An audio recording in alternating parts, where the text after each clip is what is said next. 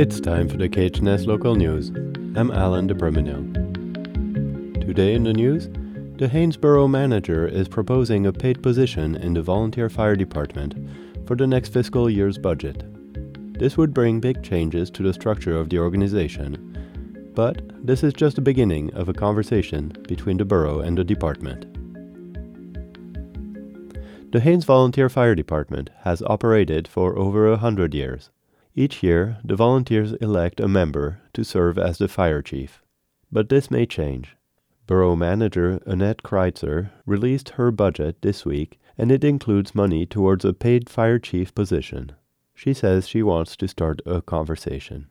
I recognize that it would be a big change. I have had conversations with the current fire chief and with the officers, and it needs a lot of discussion. But at this point, I'm willing to put it into the budget for fiscal year 24 and then talk with the assembly, continue this discussion about whether this is a step that we want to take. But I at least want to bring it forward and start having the discussion publicly, openly.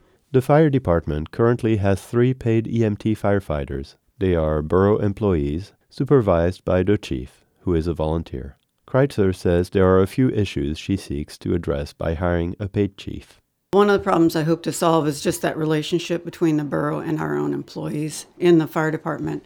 That having someone who's not a borough employee supervising borough employees, to me, there's some element of liability risk there. The administrative workload for the fire department has also increased over the years. The paperwork has gotten more, the administrative responsibilities are more. But she says the role of the paid chief would go beyond that. This is not just an administrative position, this is a working chief. Having that position, they're consistently focused on the operation of EMS and our fire department and working toward helping to build the department and really focused on those elements um, from a borough perspective about how we can best support the fire and EMS crew.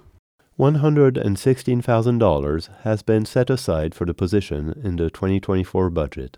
Officers in the department are mulling over the proposal. They met with Kreitzer and are offering different options. Brian Clay is the volunteer fire chief. We sent one letter to the borough manager opening the communications that we do know there's change coming. And then we sent to her a couple different options on what we wanted the department to look like, plus what we wanted to see in a paid chief. In the letter, the officers asked that the paid chief provide, quote, solid leadership, stability, and consistency to the organization.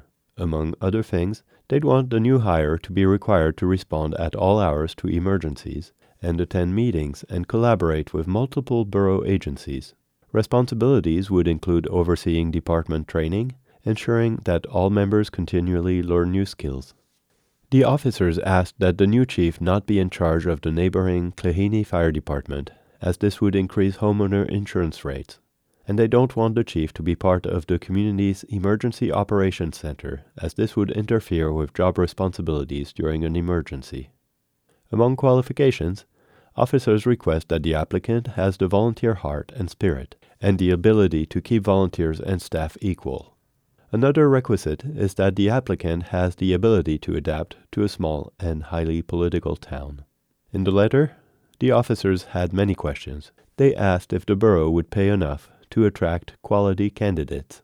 They also wondered if the new arrangement would cause the department to lose volunteers.